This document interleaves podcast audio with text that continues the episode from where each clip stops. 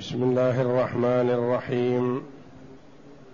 الحمد لله رب العالمين. والصلاة والسلام على نبينا محمد وعلى آله وصحبه أجمعين. وبعد. بسم الله. أعوذ بالله من الشيطان الرجيم. ان الله يدخل الذين امنوا وعملوا الصالحات جنات تجري من تحتها الانهار والذين كفروا يتمتعون وياكلون كما تاكل الانعام والنار مثوى لهم وكأي من قرية هي أشد قوة من قريتك التي أخرجتك أهلكناهم فلا ناصر لهم. أفمن كان على بينة من ربه؟ أفمن كان على بينة من ربه كمن زين له سوء عمله واتبعوا أهواءهم؟ هذه الآيات الكريمة من سورة محمد صلى الله عليه وسلم. يقول الله جل وعلا إن الله يدخل الذين آمنوا وعملوا الصالحات جنات تجري من تحتها الأنهار والذين كفروا يتمتعون ويأكلون كما تأكل الأنعام والنار مثوى لهم. الآيات وهذه جاءت بعد قوله جل وعلا يا أيها الذين آمنوا إن تنصروا الله ينصركم ويثبت أقدامكم والذين كفروا فتعسا لهم وأضل أعمالهم ذلك بأنهم كرهوا ما أنزل الله فأحبط أعمالهم. الآيات بين جل وعلا في تلك الآيات ما للمؤمنين في الدنيا من النصر والتأييد وبين ما للكفار من التعاسة والشقاوة وإضلال العمل وعدم الفائدة فيه. ثم حث كفار قريش على النظر والتأمل والتدبر في من حولهم ومن قبلهم لعلهم يتعظون لعلهم يستجيبون لدعوة الحق من محمد صلى الله عليه وسلم. ثم إن الله جل وعلا في هذه الآيات بين ما أعده للمؤمنين في الدار الآخرة بعدما بين ما لهم في الدنيا من النصر والتأييد بين ما أعده لهم في الدار الآخرة فقال تعالى إن الله يدخل الذين آمنوا وعملوا الصالحات جنات تجري من تحتها الأنهار وبين ما للكفار في الدار الآخرة فقال والذين كفروا يتمتعون ويأكلون يعني في الدنيا كما تأكل الأنعام وما هو مآلهم والنار مثوى لهم. بين مآل هؤلاء وهؤلاء والعاقل ينظر. إن الله يدخل الذين آمنوا وعملوا الصالحات. وتقدم أن عرفنا أنه إذا ذكر الإيمان وحده شمل القول والفعل والعمل. القول والاعتقاد والعمل. وكذلك المراد بالعمل الصالحات لا يكون العمل صالحا إلا إذا تقدمه الإيمان وبني على الإيمان. العمل قد يكون ظاهره واحد لكن شتان بينهما. فلا بد من الإيمان. وإذا ذكر معا فالمراد بالإيمان عمل القلب.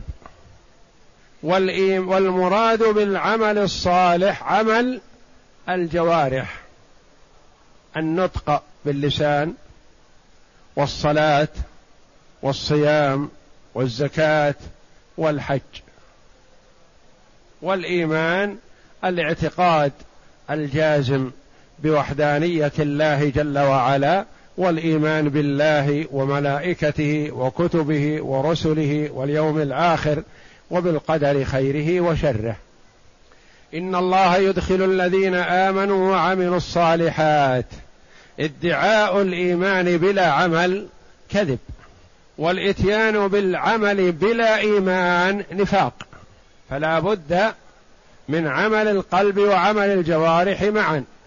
إلا من آمن بقلبه ولم يتمكن من العمل بجوارحه فيكون هذا كحال سحرة فرعون وحال من آمن قبيل المعركة ثم تقدم وقاتل في سبيل الله وقتل وشهيدا قبل أن يركع لله ركعة. هذا ما تمكن من العمل. إن الله يدخل الذين آمنوا وعملوا الصالحات جنات. وتقدم أكثر من مرة تفسير الجنات بأنها البساتين وسميت جنة لأنها تجن وتستر ما تحتها بالأشجار والأوراق. جنات تجري من تحتها الأنهار. تجري تسير الأنهار والأنهار أربعة كما هو مذكور في غير ما آية. أنهار من ماء غير آس وأنهار من لبن لم يتغير طعمه. وأنهار من خمر لذة للشاربين وأنهار من عسل مصفى. وهذه الأنهار تجري من غير أخدود من غير أن يخد لها في الأرض خدود أو حفر أو مجرى تجري بأمر الله جل وعلا. وما أعده الله جل وعلا من النعيم في الجنة لا تدركه العقول والأفكار الآن في الدنيا لأنها لا تستطيع أن تحيط به ولا تدرك كنهه. كما ورد في الحديث القدسي أعددت لعبادي الصالحين ما لا عين رأت ولا أذن سمعت ولا خطر على قلب بشر. ما يخطر على البال مدى النعيم الذي أعده الله جل وعلا لأوليائه. ما يستطيع الإنسان في الدنيا أن يتصوره لأن عقله لا يدركه الآن. تجري من تحتها الأنهار ليست نهر واحد بل هي أنهار. هذه حال المؤمنين في الآخرة. والذين كفروا كفروا بالله ولم يؤمنوا بالرسل وأعرضوا عن طاعة الله يتمتعون. التمتع يطلق على المتعة القليلة الزائلة المنتهية. كما قال عليه الصلاة والسلام الدنيا متاع. الدنيا كلها بالنسبة للآخرة مهما يكون فيها من النعيم فهو متاع يعني تمتع قليل. استمتاع وتلذذ قليل زائل. مثل المتمتع بالحلم. يرى في الحلم كأنه في روضة كأنه في جنة كأنه في نعيم كأنه كذا كأنه يجامع. يتمتع ولكن لا شيء. سرعان ما يضمحل ويذهب. وكذلك متاع الدنيا. الدنيا متاع. والذين كفروا يتمتعون ويأكلون كما تأكل الأنعام والنار مثوى لهم. ورد المؤمن في الدنيا يستعد ويقدم والمنافق يتزين والكافر يتمتع. مهما يكن فيه من الشقاء الكافر مهما يكن فيه من شقاء فهو متاع بالنسبة لما أمامه من العذاب الأليم. فهو في جنة حتى وإن كان في شقاء. كما اعترض بعض واحد من أهل الكتاب على أحد علماء السلف وكان هذا الكتابي شقي وبائس وفقير ومريض وفي شقاء تام. وكان هذا السلفي المؤمن له جاه وله مال وله ولد وله حسن حال في الدنيا. فاعترض له هذا الكتابي وقال إنكم تقولون. إن الدنيا سجن المؤمن وجنة الكافر. وأنت مؤمن وأنت ما أنت فيه من النعيم الآن. وأنا كافر وأنا ما فيه وأنا بما فيه من الشقاء والبؤس. فكيف كانت سجنا لك ونعيم لي؟ أنا من منعم أنا بائس فقير لا أجد شيئا مريض معدم. فما الجواب؟ وأنتم تزعمون أنها سجن لكم. قال نعم ونحن على ما نقول. وليس هذا بزعم بل هذا حقيقة. ولكن أنا إذا من الله علي في الآخرة ودخلت الجنة فأكون ما أنا فيه الآن مما تشعره من النعيم هو سجن بالنسبة لذاك النعيم. والسعادة والفوز بلقاء الله جل وعلا. إذا يسر الله لي ذلك وإلا فالعلم عند الله. وأنت إن مت على حالتك كافرا ودخلت النار فوجدت ما وجدت من العذاب والنكال تستشعر أن حالتك الآن نعيم بالنسبة لما أعده الله لك من العذاب إن مت على كفرك. فقال أشهد أن لا إله إلا الله وأشهد أن محمدا عبده ورسوله. ما دام الأمر كذا هل أنا فيه أنا الآن من البؤس والشقاء يعتبر نعيم لما ينتظرني؟ وما أنت فيه من الرخاء والسعة والجاه والمال والولد يعتبر سجن بالنسبة لما لك في الدار الآخرة في الجنة فشهد أن لا إله إلا الله وأن محمدا رسول الله. لأن المرء يتصور أن المرء إذا كان منعم في الدنيا ما هو في سجن وليس كذلك بل هو في سجن بالنسبة للمؤمن إذا دخل الجنة. وأدرك ما أعد الله له في الدار الآخرة فإنه سيعتبر حالته في الدنيا هذه مهما يكن فيه من النعيم فهو سجن. والكافر والعياذ بالله إذا دخل النار فإنه سيتذكر حالته في الدنيا وإن كان أشقى الناس فإنها نعيم بالنسبة له لأن العذاب أليم. والذين كفروا يتمتعون فالمؤمن يعبر والمنافق يتزين لأنه يتظاهر بما ليس فيه والكافر يتمتع في الدنيا والذين كفروا يتمتعون ويأكلون لئلا يقال هم في الدنيا في حالة حسنة وإذا قورن بين حال كثير من الكفار وكثير من المؤمنين وجد أن حال الكفار كثيرا ما تكون أحسن من حال كثير من المؤمنين من ناحية الدنيا ومتاع الدنيا فقال جل وعلا والذين كفروا يتمتعون في الدنيا متاع ويأكلون يأكلون ويشربون لكن مثل من؟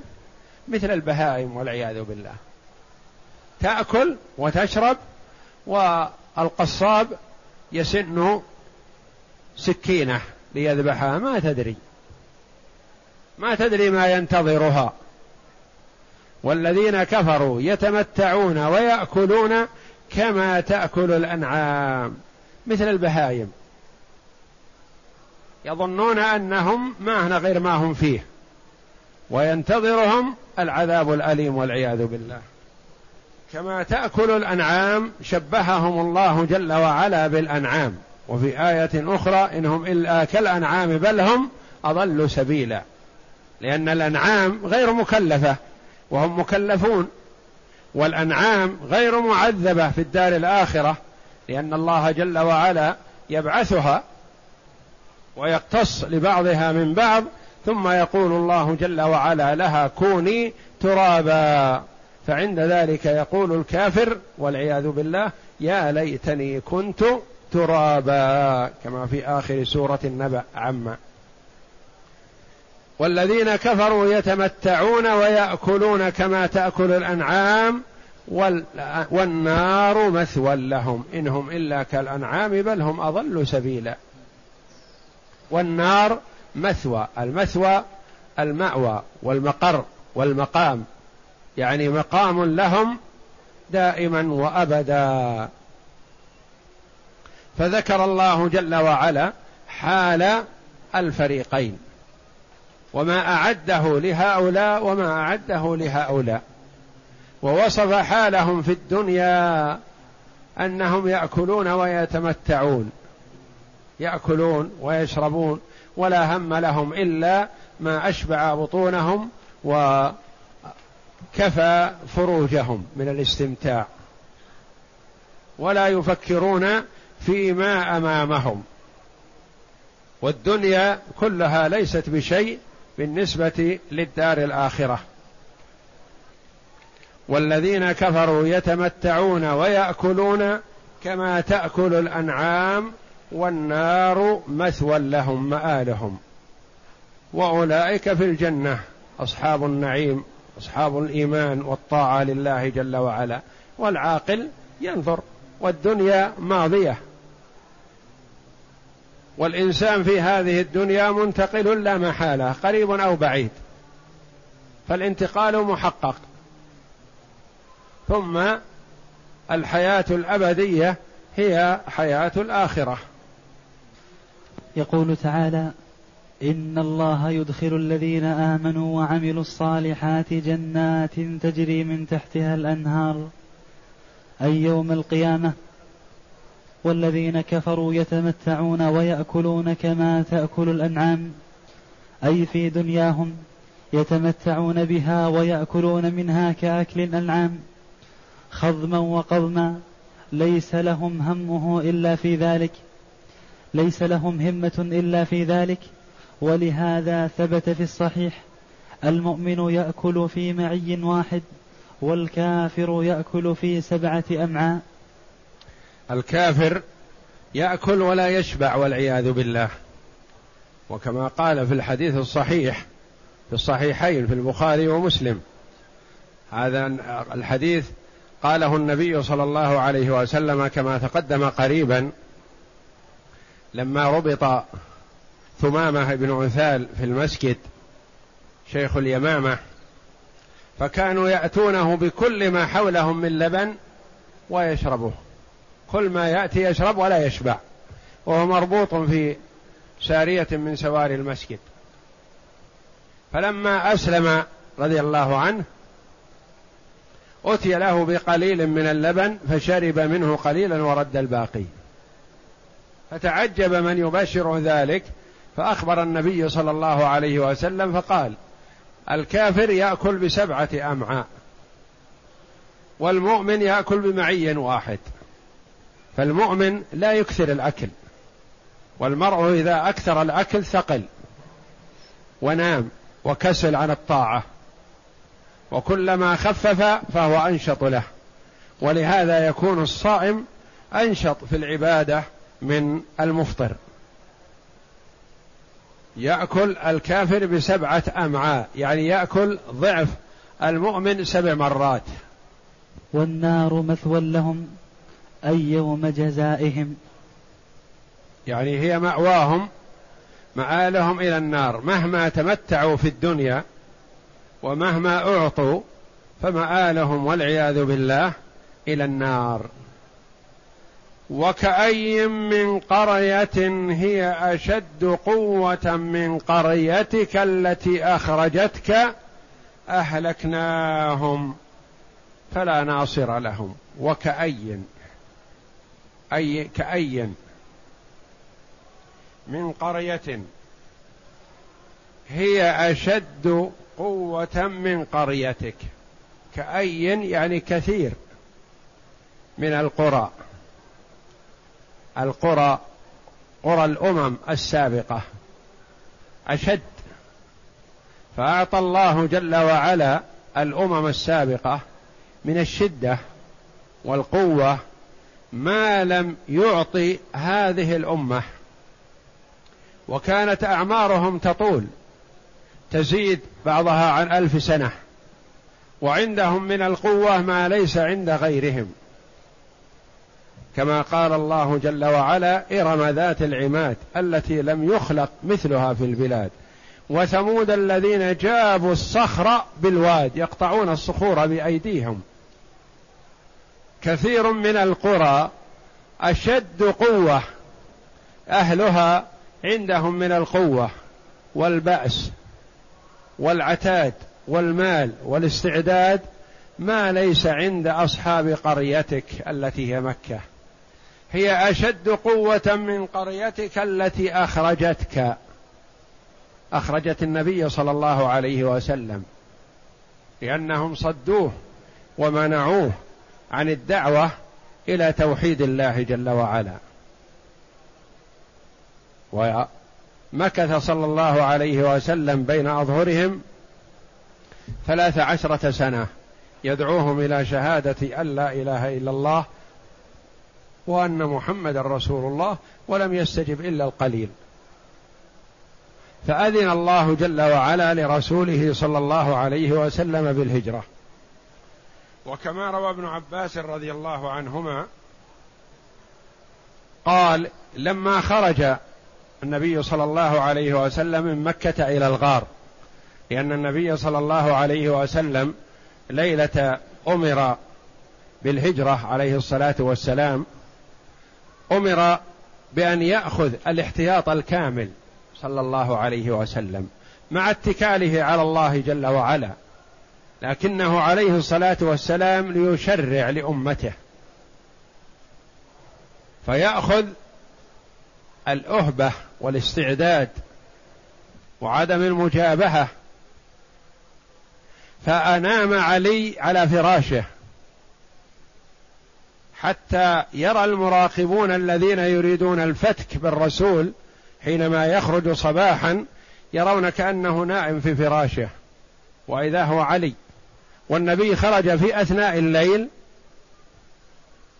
ومر على العشرة النفر المرابطين الذين يريدون القضاء على النبي صلى الله عليه وسلم بسيوفهم وهم عشرة من عشر قبائل بيوت من بيوت قريش. حتى يضيع دمه صلى الله عليه وسلم في القبائل فذر على وجوههم على رؤوسهم التراب عليه الصلاة والسلام ومشى. ما مشى ضحى إلى المدينة مهاجرا لا بل ذهب صلى الله عليه وسلم إلى الغار وبقي فيه ثلاثة أيام حتى يهدأ الطلب في نواحي مكة. فلما وصل صلى الله عليه وسلم إلى الغار الذي يريد أن يمكث فيه يقول ابن عباس رضي الله عنهما لما خرج من مكة إلى الغار التفت إلى مكة وقال أنت أحب بلاد الله إلى الله وأحب بلاد الله وأنت أحب بلاد الله إلي. ولولا أن أهلك أخرجوني منك لم أخرج. فهو ما أحب صلى الله عليه وسلم الخروج من مكة عن شهوة ورغبة بل مكة هي أحب البلاد إليه وأحب البلاد إلى الله. ولهذا تخوف الأنصار رضي الله عنهم وأرضاهم لما فتح الله لرسوله صلى الله عليه وسلم مكة خافوا أن يجلس في مكة ولا يذهب معهم للمدينة. وتناجوا وتكالموا فيما بينهم في هذا شفقة ومحبة أن يكون النبي صلى الله عليه وسلم معهم. فعلم صلى الله عليه وسلم بذلك فطمأنهم بأنه معهم. ولم يمكث صلى الله عليه وسلم بمكة بعد الفتح إلا كما يمكث غيره في حجه أو عمرته صلى الله عليه وسلم أو فتحه مكة. وكأي من قرية والقرية هي المكان المتقرى الذي استقر فيه الناس. يعني سواء كان قرية كبيرة أو صغيرة.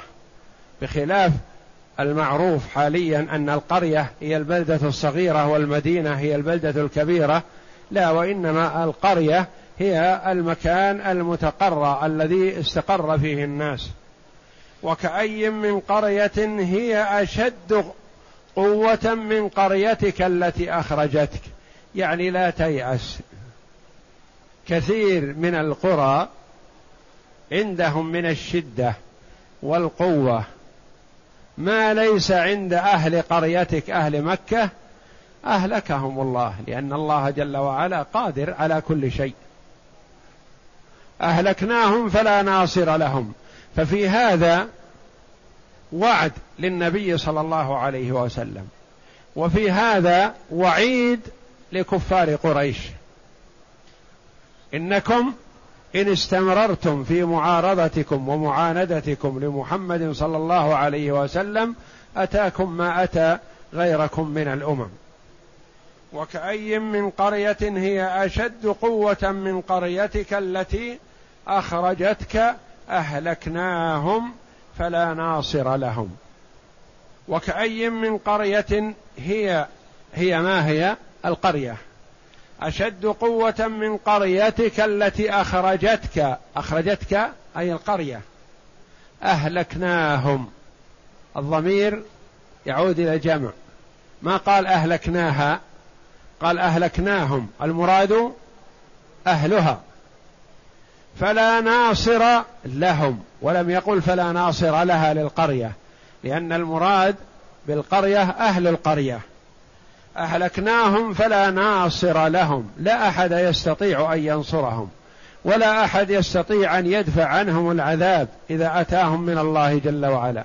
وكذلك هؤلاء كفار قريش إن لم يؤمنوا فيأتيهم ما أتى غيرهم. ولا أحد يستطيع أن ينصرهم ولا أن ينقذهم من عذاب الله. وفعلا لما أراد الله جل وعلا إهلاك صناديدهم في بدر أهلك منهم سبعين جل وعلا. سبعين كلهم من كبرائهم وشيوخهم. ثم أذن الله جل وعلا بعد ذلك لرسوله صلى الله عليه وسلم في فتح مكة وفتحها داء منصورا من الله جل وعلا. وجاءوا منقادين له مطأطئين رؤوسهم لا يدرون ما يفعل بهم صلى الله عليه وسلم. هل يسترقهم أم يقتلهم؟ أم ماذا يفعل بهم؟ ولهذا لما خاطبهم صلى الله عليه وسلم وهو ماسك بحلقة باب الكعبة عليه الصلاة والسلام قال ما تظنون أني فاعل بكم؟ يعني على ما سبق منكم من الأذى الشديد. قالوا أخ كريم وابن أخ كريم. قال عليه الصلاة والسلام اذهبوا فأنتم الطلقاء. ولهذا سموا مسلمة الفتح الطلقاء يعني أطلقهم الرسول صلى الله عليه وسلم واعتقهم سوى عدد من المؤذين. أشد الأذى هؤلاء أمر النبي صلى الله عليه وسلم بأن يقتلوا ولو وجدوا متعلقين بأستار الكعبة. والله جل وعلا إذا أراد أهلاك أمة أو قرية أو بلدة سلط الله عليها ما شاء جل وعلا. يسلط عليهم الريح أو المطر أو الصواعق أو الزلزال ذكراهم مبتدأ. وأنى لهم الخبر مقدم. وإذا جاءتهم اعتراض بين المبتدأ والخبر. يعني بعيد تذكرهم إذا جاءت الساعة.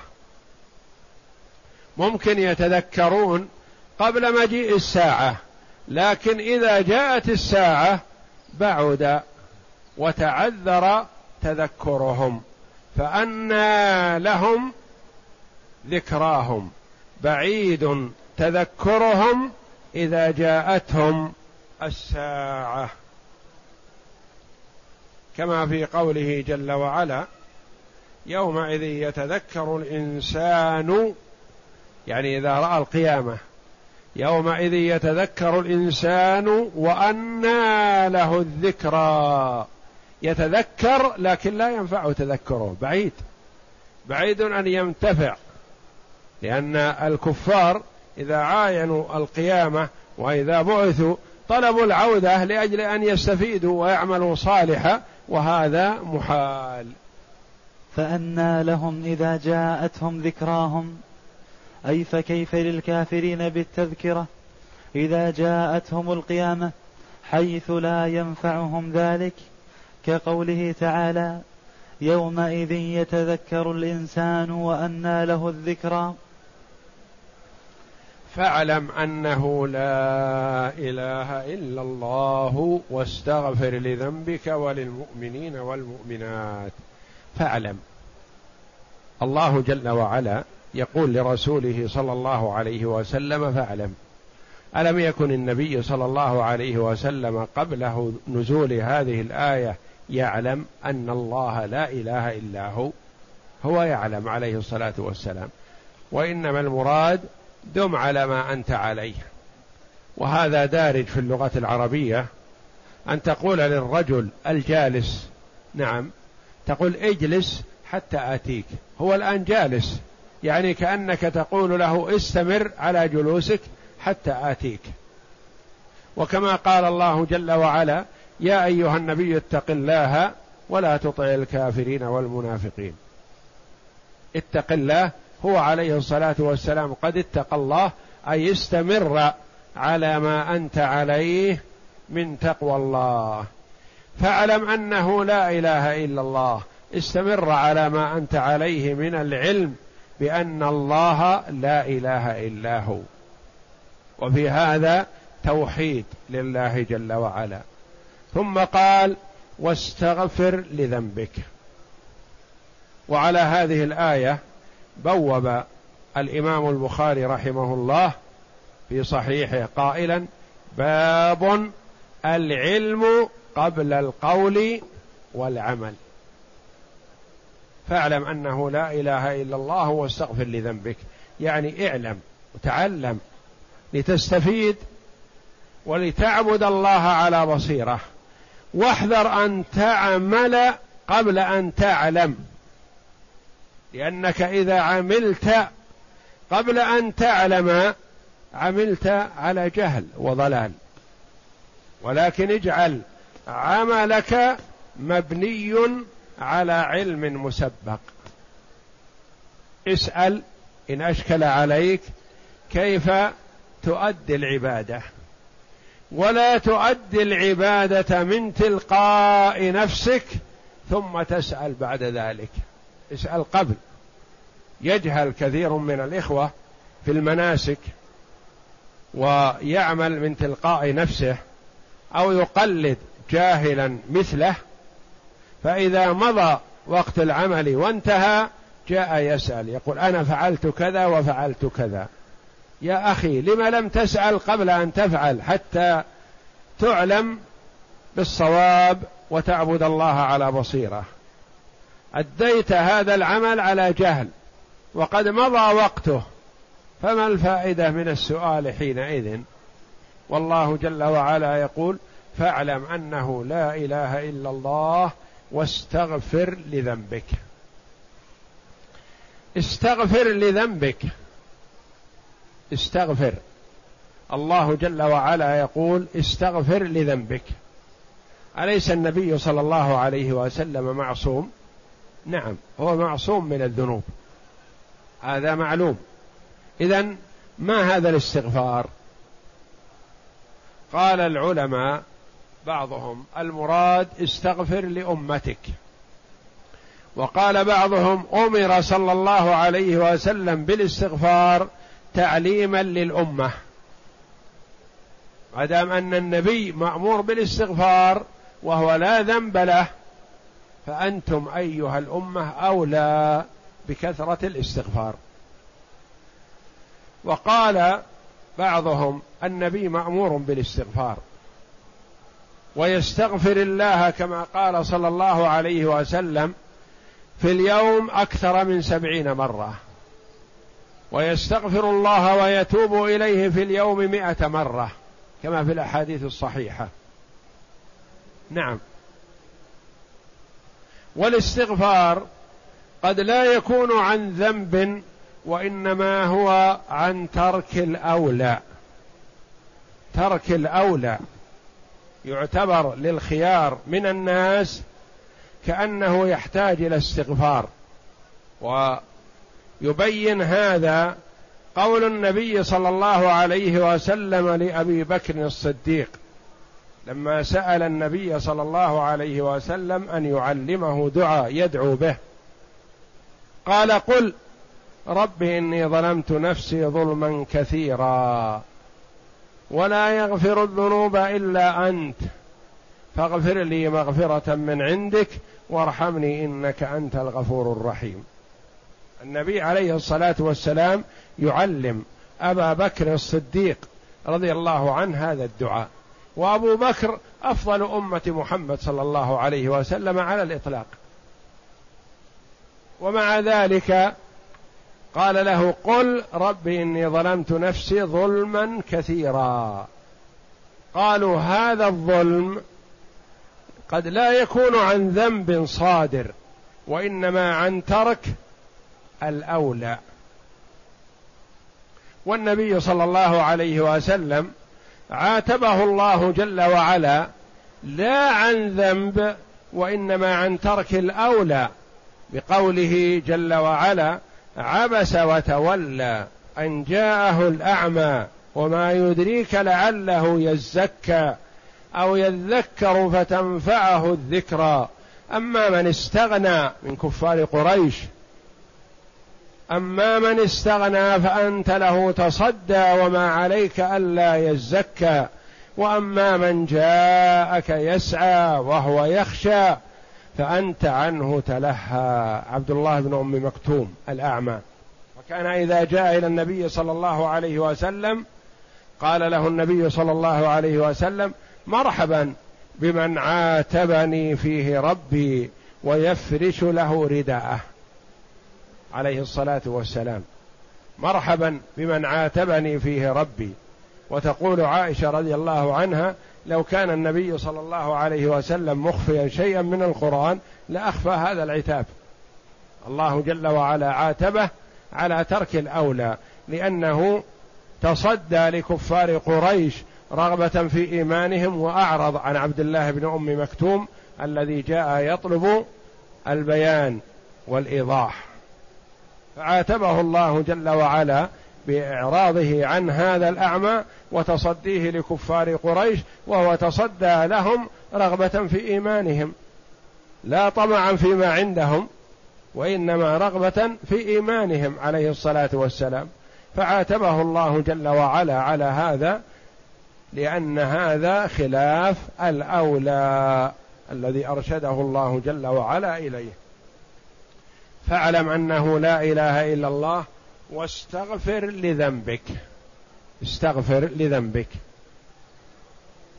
وعرفنا أن من الذنب عمل غير الأولى وخلاف الأولى. وإن لم يكن ذنبا جرما وإنما خلاف الأولى يلام عليه المرء فيطلب من الله جل وعلا المغفرة.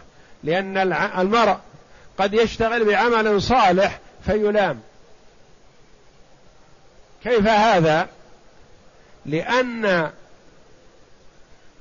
هناك عمل أفضل من هذا لو اشتغل به. في عمل صالح خاص بالمرء. وعمل صالح يتعدى نفعه. فهو كما تقدم قبل يومين سؤال من طالب علم يقول إذا صمت النهار وقمت الليل كسلت عن طلب العلم. وإذا تركت الصيام النفل والقيام اجتهدت في طلب العلم. وقلت له طلب العلم لا يعدله شيء وطلب العلم كما قال الأئمة لمن صحت نيته لا يعدله شيء. والاشتغال بشيء ينفع الغير أفضل من كون المرء يتعبد في نفسه. فمثلا إذا كان المرء يستطيع أن يعمل عملا ينفع الفقراء والمساكين ينفع إخوانه المسلمين. فإذا صام كسل عن هذا العمل وعجز. ما استطاع أن يسعى. فنقول له ترك صيام النفل والانشغال فيما ينفع الغير أفضل لك وخير لك.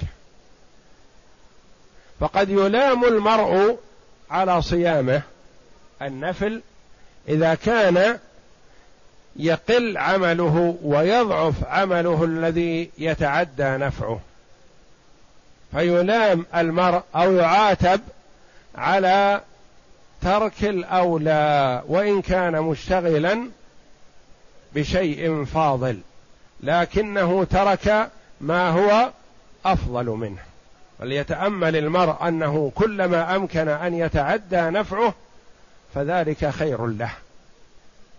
فإذا كان يستطيع أن ينفع الغير حال فطره ولا يستطيع أن ينفع الغير حال صيامه قلنا له فطرك خير لك مع إيصال النفع إلى الغير. وهكذا غيره من الأعمال. واستغفر لذنبك قلنا إن ترك الأولى قد يكون في حق الخيار يعتبر بمثابة الذنب. واستغفر لذنبك اي اطلب المغفرة من الله جل وعلا. وهذا حث على الدعاء والاستغفار. وأنه ينبغي للمرء أن يكثر من الاستغفار. فإذا كان النبي صلى الله عليه وسلم يستغفر الله ويتوب إليه في اليوم مائه مرة وفي الحديث الآخر أكثر من سبعين مرة فحري بغيره أن يكثر من ذلك.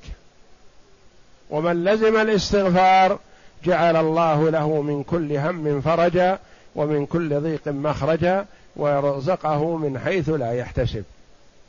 والاستغفار له أثر عظيم في حياة المرء كلها وفي سائر الأعمال. كان بعض العلماء أحد العلماء جاءه شخص يشكو عليه الحال من الفقر. فقال له أكثر من الاستغفار. وجاءه آخر يشكو عليه الحال من قلة ماء بئره. فقال له أكثر من الاستغفار. وجاء آخر يشكو من قلة ثمار نخله فقال له أكثر من الاستغفار. وهكذا عدد من الناس فقال له من حضره يرحمك الله. كل من جاءك يشكو حالا من الأحوال قلت له أكثر من الاستغفار. فهل الاستغفار علاج لهذه الأمور كلها؟ قال نعم. وذلك في كتاب الله عز وجل. في قوله جل وعلا عن نوح عليه الصلاة والسلام أنه قال فقلت استغفروا ربكم إنه كان غفارا. يرسل السماء عليكم مدرارا ويمددكم بأموال وبنين ويجعل لكم جنات ويجعل لكم أنهارا. وهذا في كتاب الله. فالاستغفار نفعه عظيم. فينبغي للمرء أن يعود نفسه على كثرة الاستغفار مع استحضار القلب والصدق فيما يقول أن يقول ذلك عن صدق. لأن علي بن أبي طالب رضي الله عنه ذكر توبة الكذابين وتوبة الكذاب هو الذي يقول أستغفر الله وأتوب إليه وهو مصر على ذنبه. هذا ما هو صادق. كاذب. هذا بلسانه فقط يقول أستغفر الله وأتوب إليه. وإلا لو كان صادقا لأقلع عن الذنب وصدق في استغفاره وتوبته. واستغفر لذنبك وللمؤمنين والمؤمنات. أمر الله جل وعلا محمدا صلى الله عليه وسلم أن يستغفر لأمته. ولتقتدي به أمته. فالمؤمن لا يكن نفعه لنفسه فقط وإنما يتعدى نفعه. يطلب المغفرة لنفسه ولإخوانه المسلمين. كما قال الله جل وعلا عن صفة المؤمنين أنهم يقولون ربنا اغفر لنا ولإخواننا الذين سبقونا بالإيمان ولا تجعل في قلوبنا غلا للذين آمنوا. المؤمن يستغفر لإخوانه المسلمين يطلب المغفرة لإخوانه المسلمين من يوم أن خلق الله الدنيا إلى أن يرث الله الأرض ومن عليها. يستغفر للمؤمنين السابقين والحاليين واللاحقين. واستغفر لذنبك وللمؤمنين والمؤمنات والله يعلم متقلبكم ومثواكم. لا تظن أنك إذا أسررت الاستغفار أيها العبد تخفى على الله. الله يعلم حالك ويعلم تقلبك من الأرحام من الأصلاب إلى الأرحام. من صلب إلى رحم. وهكذا يعلم حالك ويعلم مآلكم ومثواكم في الدار الآخرة أو في قبوركم. والله يعلم متقلبكم من الأصلاب إلى الأرحام أو متقلبكم في الدنيا وانتقالكم من مكان إلى مكان. ومثواكم مآلكم في قبوركم أين هي؟ أو مثواكم في الدار الآخرة أي إلى الجنة أم إلى النار؟ والله يعلم متقلبكم ومثواكم إثبات سعة علم الله جل وعلا. نعم. فاعلم أنه لا إله إلا الله؟ هذا إخبار بأنه لا إله إلا الله. ولا يأتي كونه آمرا بعلم ذلك ولهذا عطف عليه بقوله واستغفر لذنبك وللمؤمنين والمؤمنات. يعني إذا علمت فاعمل. يعني فاعلم أنه لا إله إلا الله هذا العلم واستغفر اعمل. نعم. والله يعلم متقلبكم ومثواكم. أي يعلم تصرفكم في نهاركم ومستقركم في ليلكم كقوله وهو الذي يتوفاكم بالليل ويعلم ما جرحتم بالنهار وكقوله وما من دابة في الأرض إلا على الله رزقها ويعلم مستقرها ومستودعها كل في كتاب مبين. والله أعلم. وصلى الله وسلم وبارك على عبده ورسول نبينا محمد وعلى آله وصحبه أجمعين.